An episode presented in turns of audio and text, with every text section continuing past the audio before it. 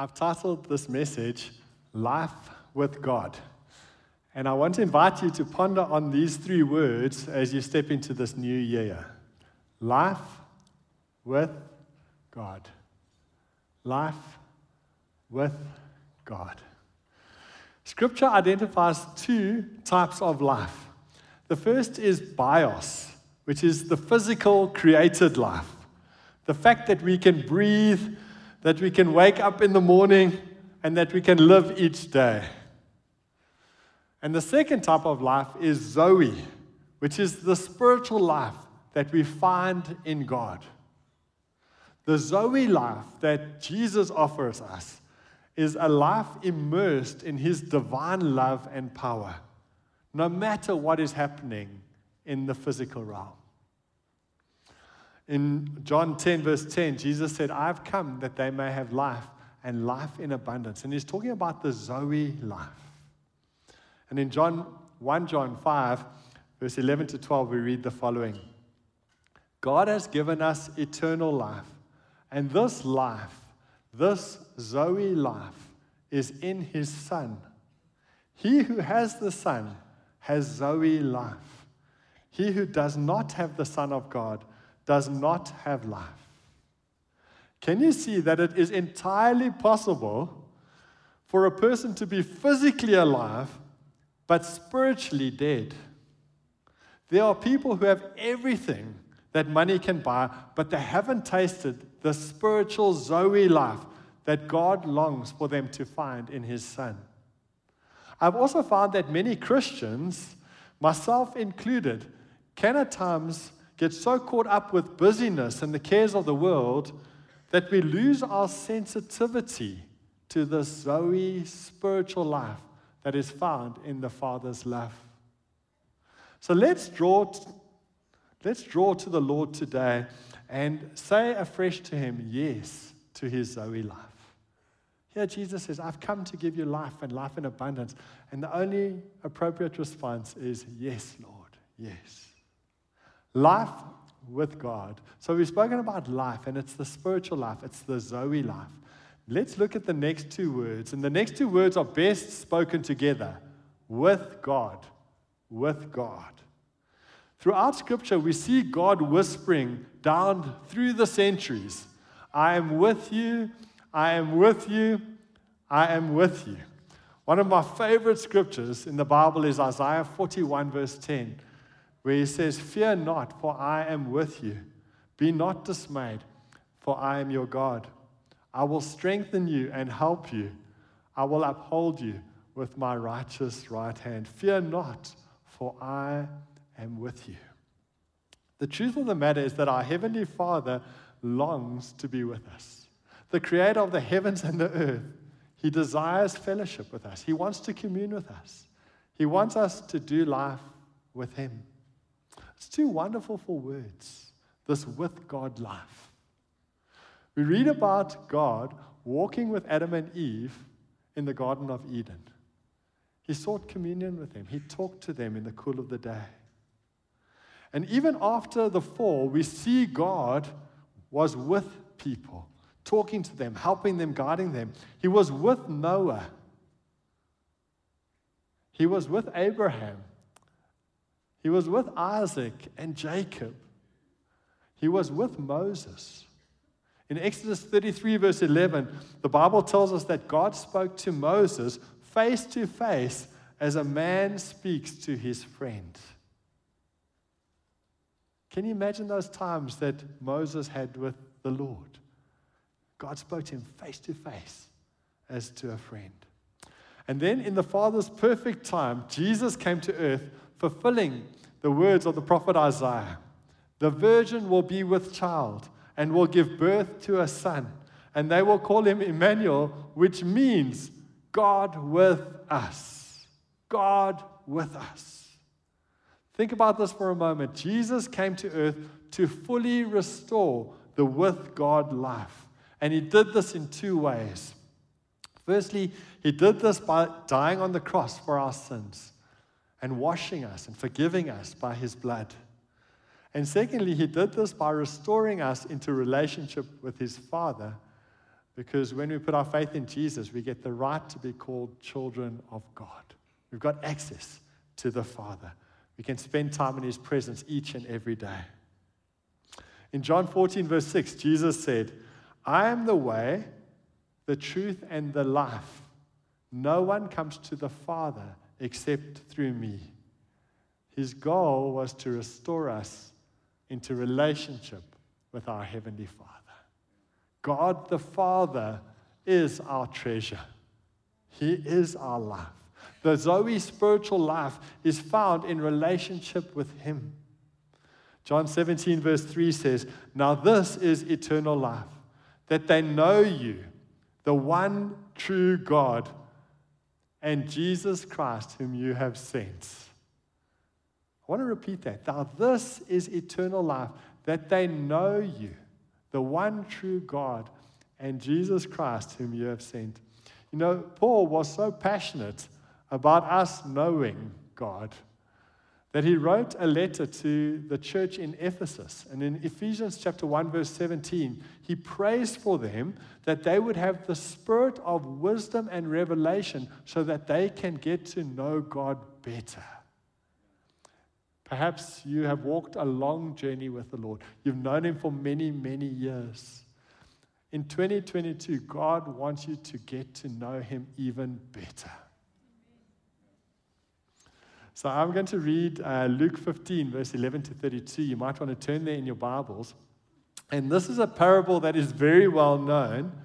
So my prayer is that the Holy Spirit will give you revelation into the heart of the Father, and that there'll be something fresh that you receive from this message today, and that you will get to know God better. The storyteller is Jesus. So, Luke 15, I'm reading from verse 11 to 32, and I'm reading from the New International Version. Jesus continued There was a man who had two sons. The younger one said to his father, Father, give me my share of the estate. So he divided his property between them.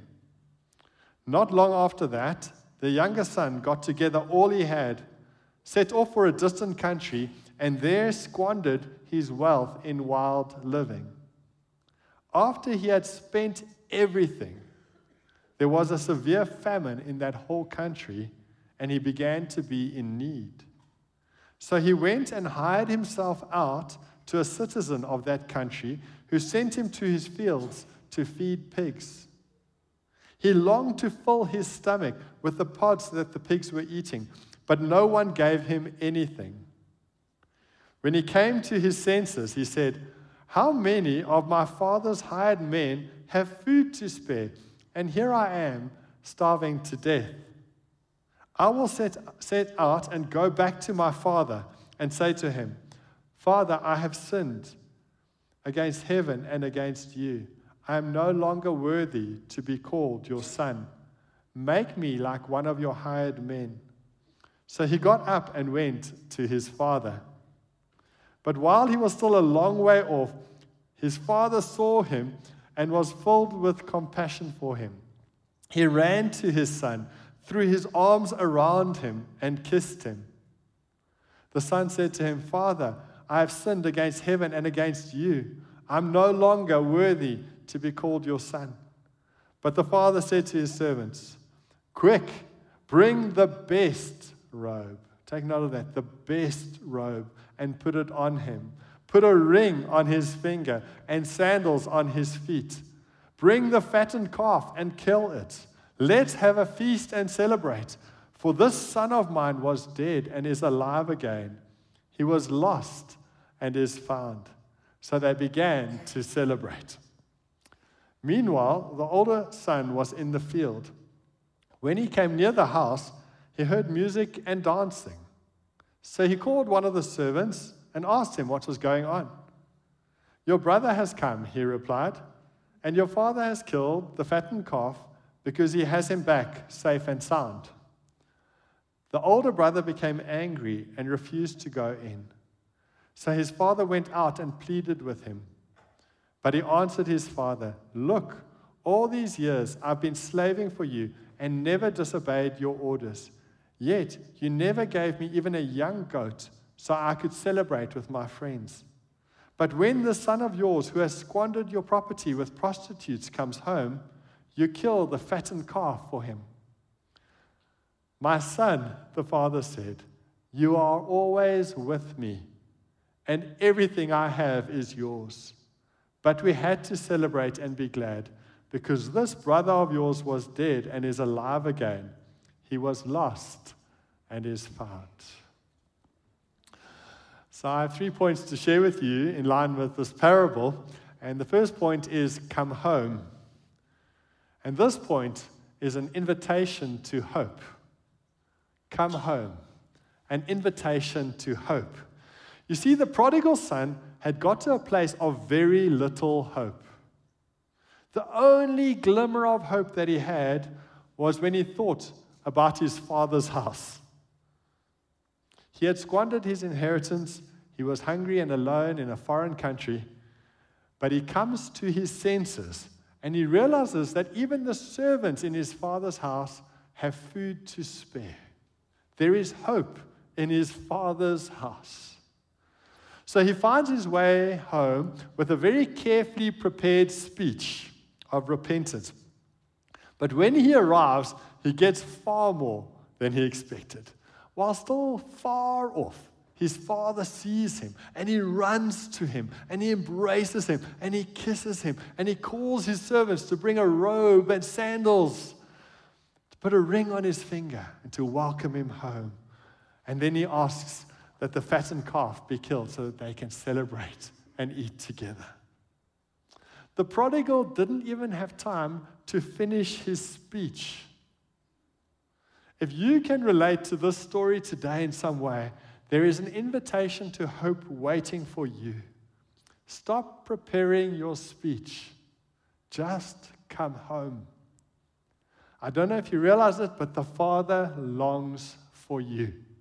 His love will cover you, no matter where you have been or what you have done.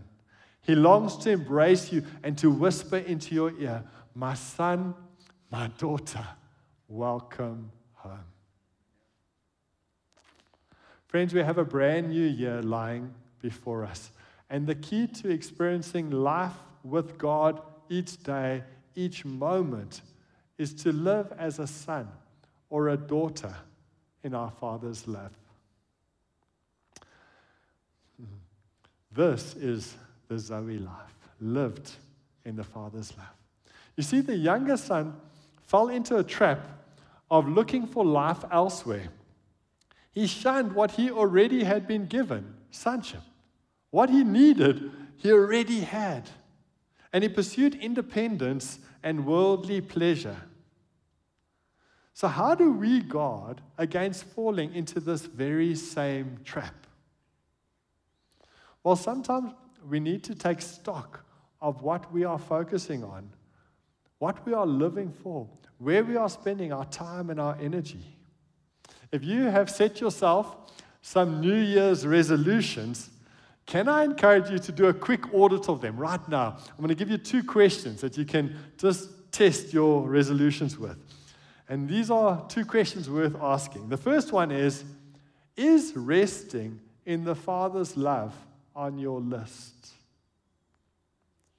Is resting in the Father's love on your list for 2022? And the second question is Will your resolutions draw you closer to the Father or draw you away? Resting in the Father's love protects us from discontentment. It protects us from the lust of the eyes and the lust of the flesh and the pride of life that we read about in 1 John. I once uh, ministered to a man who had uh, fallen into quite a serious cycle of addiction. And in his addiction, he had sinned greatly against the Lord. And he was struggling with guilt and shame and a real sense of defeat, no hope. The light had gone from his eyes, there was no spark. And I looked at him, there was just, there was no life, there was no light in his eyes. But fortunately, he, like the prodigal, returned to the Father. And the father welcomed him home. Sunday after Sunday after Sunday, he came to church. He knew that this is where he can find life in the father's father's love, in the father's embrace. And the light is back in his eyes. Friends, the Bible tells us that Father God is gracious and compassionate, slow to anger, rich in love. We sang about it in one of the songs today. Slow to anger, rich in love. He's gracious, he's compassionate. And perhaps there's some people here that just need to be reminded of that.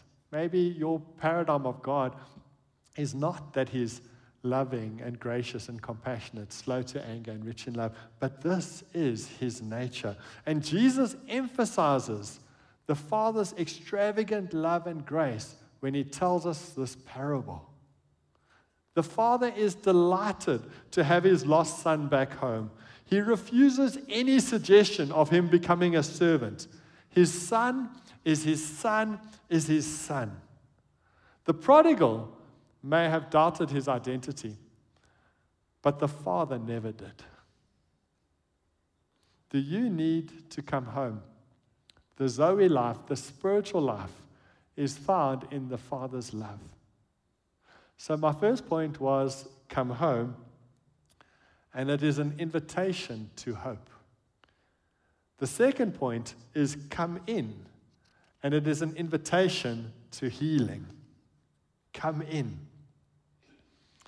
Now, the older brother is often looked at as the villain in the story. He is portrayed as angry, as resentful and hard hearted. And because of this villain identity, not many of us are quick to acknowledge that we can relate to him at times. We would almost rather confess that we've sinned and come home like the prodigal than to confess that our hearts are hard or anger, angry or bitter. Or perhaps uh, like the oldest son, we've fallen into a performance orientation, and our efforts for the Lord are to gain his approval, approval that we've already been given. Now, I've mentioned to you that the Zoe life is found in the Father's love. And uh, when our identity is as a son, as a daughter of God, that's when we experience the Zoe life. And this is where I feel sorry for this older brother. Because somehow he missed this.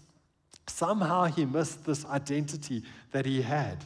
He was in his father's house, but he hadn't caught his father's heart. He was working for the father, but he viewed himself as a slave. Listen to his language. This is what he says to his father All these years I've been slaving for you, but you haven't given me anything. I once heard a quote that said, If the devil can't make you bad, he makes you busy. Have any of you heard that one before? If the devil can't make you bad, he makes you busy. But in the context of this parable, I would like to add to that quote and say, if the devil can make you busy, he can also make you bitter. For the older brother displays both busyness and bitterness. Because after telling his father about how he's been slaving for him. He then proceeds to confess all his younger brother's faults and everything that his younger brother has done which hasn't been right.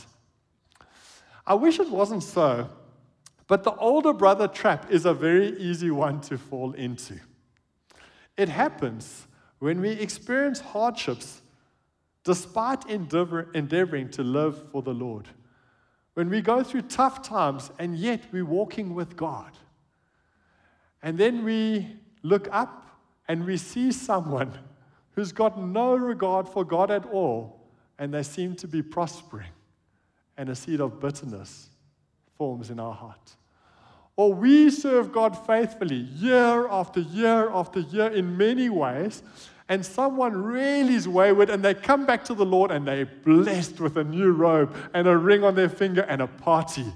And we're like, oh. And something happens in our heart. A hardness forms, but a resentment lodges there. Resentment and bitterness can creep in quickly. You know, even King David fell into this trap. Listen to Psalm 73, verse 2. So here's King David, and he says the following But as for me, my feet had almost slipped. I had nearly lost my foothold, for I envied the arrogant, and I saw, as I saw the prosperity of the wicked. But as for me, my feet had almost slipped. I had nearly lost my foothold, for I envied the arrogant when I saw the prosperity of the wicked. In verse 21 to 22, David confesses, he says, When my heart was grieved and my spirit embittered, I was senseless and ignorant. I was a brute beast before you. Fortunately, in verse 23 and 24 of the same psalm, Psalm 73, David breaks out of the older brother trap and he does this by remembering what really matters. He says the following Yet I am always with you. You hold me by my right hand. You guide me with your counsel, and afterwards you will take me to glory. It's a beautiful picture, this, of life with God. Verse 23 and 24 of Psalm 73. Yet I'm always with you. You hold me by my right hand. You guide me with your counsel. And afterwards, you will take me into glory. The key to the with God life is found in the next two verses of Psalm 73, verse 25 and 26. Whom have I in heaven but you, says David, and earth has nothing I desire besides you. My heart and my flesh may fail, but God is the strength of my heart and my portion forever. You see, in that moment, David realized that God was his portion, God was his life, and that absolutely nothing on earth could compare with the treasure of knowing and loving him. The older brother lost sight of the fact that his father was the treasure. And because of this, he was filled with anger and resentment when his wayward brother came home and the fattened calf was killed for him. Now, I mentioned that point two is titled Come In, and that it is an invitation to healing. So, if your Bible is still open in Luke 15, have a look at verse 28 as well as verse 31 to 32. An invitation to healing. In verse 28, it says, The older brother became angry and refused to go in. So his father went out and pleaded with him.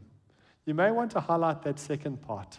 So his father went out and pleaded with him. This is an invitation to healing. And then in verse 31 to 32, we read, My son, the father said, You are always with me and everything I have is yours. But we had to celebrate and be glad because this brother of yours was dead and is alive again. He was lost and is found. If you are struggling with resentment and bitterness and can relate to the older brother in some way, here are two things that you can do to receive healing. Firstly, don't resist the Father's plea. Because Father God will come and find you. He will come and invite you in. He loves you too much to leave you where you are. Proverbs 3, verse 12 says, My child, don't reject the Lord's discipline and don't be upset when he corrects you, for the Lord corrects those he loves, as a father corrects a child in whom he delights. Now, sometimes when you read the story, it kind of can feel a bit strange that the older brother gets corrected and the wayward brother just gets embraced. it almost feels wrong at times. But you see, the younger brother, the prodigal, had come back with a repentant heart. And when people are repentant, they need comfort, not correction. But when people have got a hard heart, they need correction in order to be comforted. And so we can just see the father with great love towards his younger son, embracing him, welcoming him home, acknowledging this repentant heart and saying, Come, come home. But we also see the father who loves his oldest son so much and he goes out and he invites him in. He invites him to a place of healing, and he says, Come, we have to celebrate. So, firstly, I mentioned that if you're seeking healing for resentment and bitterness, don't resist the Father's plea. But secondly, uh, let the Father remind you of your identity as a son or daughter. So if you're struggling with that, it's really helpful to say, Father, will you, will you tell me again who I am? will you remind me again who I belong to? Will you remind me of my identity as your son or as your daughter? Because when he begins to speak, all of that other, it sort of seeps out of us. Healing comes. I believe that there are many people who live with an older brother identity instead of an eldest son identity. It's very different, the older brother versus the eldest son. They focus on the sibling relationship and compare themselves with others rather than focusing on their unique father son, father daughter relationship. Because when we are at peace in our identity as a son, as a daughter of our Heavenly Father, then it is easy to rejoice in someone else being a son or daughter of our Heavenly Father too. And when He restores or blesses them, we can come in and celebrate too. Life with God. First point was come home. It's an invitation to hope. Hope is found in the Father's house. Secondly, come in, an invitation to healing. And we see the Father inviting his eldest son to come in and not to stay out in the field, to come in and enjoy his presence. My final point is come eat. And this is an invitation to humility. We've just read about two sons an older brother, an older son, and we read about a prodigal son. But when we want to look at sonship and really get an example, a good example to follow, we have to look at the narrator of the story, who is Jesus. And uh, he gives us the best example of what sonship is about because wherever we read in the Word, we see how Jesus loved to spend time with his Father.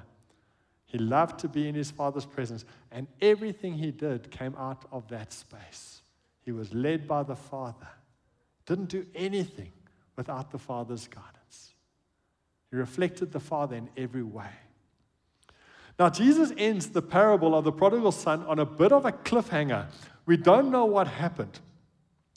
We are eagerly waiting for you know, season two, episode one of the prodigal son story, so that we can see what actually took place afterwards. But something that we do know is that both sons had been reminded of their identity as sons of the Father. And both sons had been invited to come in and to celebrate a meal together, to eat together. If we desire to live a life with God, the Zoe life, the spiritual life, it involves eating with Him and with others that He has invited to His table. God's extravagant grace can humble us at times when we see who else He has invited. And sometimes we can sit around and go, I don't know how that person got saved. I don't know. but the Bible says that all have sinned and fallen short of the glory of God. And so the invitation to come and eat is an invitation to humility because we realize that each one of us was in a place where we were away from the table of the Lord. So let's just keep humility in mind and let's look around at who was at the table at the Last Supper. Just some of the people. Firstly, there is Matthew, who used to be a tax collector. So he was really despised. He was an ex tax collector, and he was at the table. Simon, the zealot, was at the table. A zealot is a freedom fighter. So here is someone who was. Um, he liked to fight for things, and he was an ex freedom fighter, and he was at the table. James and John were there, and they are affectionately known as the, the sons of thunder. The sons of thunder. And uh, at one point, they wanted to call fire down from heaven upon a village because the village didn't receive the Lord Fortunately, Jesus was there to stop them from doing that, uh, but they were at the table. Uh, and not to mention Peter himself, he was at the table, and shortly afterwards, we know that he would deny knowing the Lord. Yet we see Jesus. He's our example of a life of humility, the kingdom life, the Zoe life, which is a humble life. And here he is reclining at the table, enjoying the presence of the disciples that the Father had given him. He loved them, they were his followers. He knew them. And he enjoyed spending time. He enjoyed having this meal. He says, I've been eager to share this meal with you, Jesus says to them. When we are humble like Jesus, it protects us from focusing on other people's faults and criticizing them and coming across with a bit of pride. Humility helps us to extend grace and mercy to others. And humility helps us to embrace people who are different from us. If I just look around in this auditorium, there are people here from all different backgrounds and cultures. There are people who are older, people who are younger. And God knows each one of our stories. And some of us have had a story that has been quite a dramatic story of salvation. God rescued us out of a place of great darkness, great brokenness. Others might have a story that isn't quite as dramatic. Perhaps we ra- were raised in a Christian family and actually life has been a little bit more protected for us. But the Lord invites us to come in and invites us to come and eat. And the spiritual Zoe life is lived in community. We eat with others who are different from us. Today is a communion service. We're going to share a meal with God and with each other. It's a sacred meal. The bread reminds us of the body of the Lord that was broken for us, and the cup reminds us of his blood shed for the forgiveness of our sins. Christ endured the agony of the cross so that we can enjoy a life with God, that we can, throughout 22, 2022, every single day, experience life with the Father. We can rest in His love. The Zoe spiritual abundant life takes place in His presence. Now, I'd like to share one more scripture before we break bread. And it's about life with God. And it's found in Romans 12, verse 1 and 2. And it's specifically powerful in the message version. This is what it says. So here's what I want you to do. God helping you. Take your everyday, ordinary life, your sleeping, your eating, your going to work, your walking around life, and place it before God as an offering. Embracing what God does for you is the best thing that you can do for Him. So, as we break bread today, for those of you who can relate to the prodigal son, the wayward brother, uh, perhaps this is a moment where you can say, Lord, I see hope in your house, and I'm, I want to come home. And you can just come, and as you come with that type of heart, I guarantee you that the Father is going to embrace you. He's going to welcome you home. Doesn't matter what you've done, He's going to cover you with His love. He's going to forgive you, and He's going to restore your identity as a son, as a daughter. So come home if you can relate to the prodigal. If you can relate to the older brother and perhaps you've struggled with some bitterness or some anger in your heart, with some hardness of heart, uh, I want to encourage you to, as we have communion, take this opportunity to come in. Accept the Father's invitation to come in. He doesn't want you to be outside, He wants you to experience His love, not just work for Him. All right, He wants you to come in. And uh, if uh, you are here and uh, you would like to experience God's invitation to humility, and you just want to, as the Bible says, He has shown you, O man, what is good, but to do justly and to love mercy and to walk humbly with God. And in your heart of hearts, you're eager to walk this year just with a deep humility with the Lord, then you're welcome to come and eat with Him and with the other members of His family. Take the bread. Father God, we just thank you for sending your son Jesus to earth, that he could be with us. Emmanuel, God with us. Jesus, thank you um, that you experience what it is like to live here on earth. And Lord, you experienced what it was like to have your body broken for us. We remember your body broken for us. Take, eat in remembrance of him.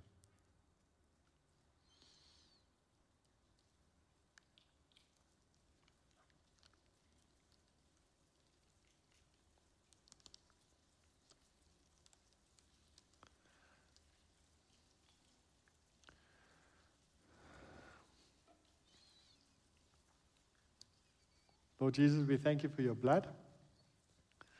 Uh, we thank you, Lord, that because of your blood, we can come home and we can come in and we can come and eat. We thank you that because of your blood, we can experience life with God, Zoe, abundant spiritual life. We don't want to live life in the flesh. We don't just want to live the bios life, the natural life. No, Lord God, our joy comes in the spiritual life. And we thank you for making a way. Lord, as we take the cup today, we allow ourselves to remember uh, that your blood was given so that we can be forgiven. The blood of the Lord shed for you.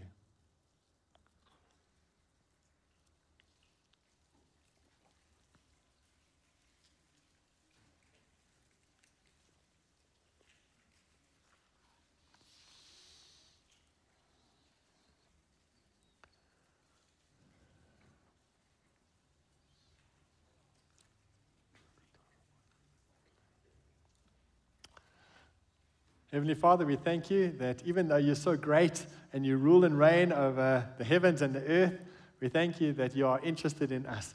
You're interested in the details of our lives, that you are a father and that you care. We thank you that you said we can ask and we will receive. Thank you that you love to give us good gifts. Thank you that you love to be with us. Lord God, we want to step into this new year knowing that you are holding us by our hand and that you will guide us by your counsel. We allow faith to rise up in our hearts, Lord, because we know that with you we don't have to be afraid. And we know that with you we can be confident. And we know that with you we are sons and daughters of the Most High God.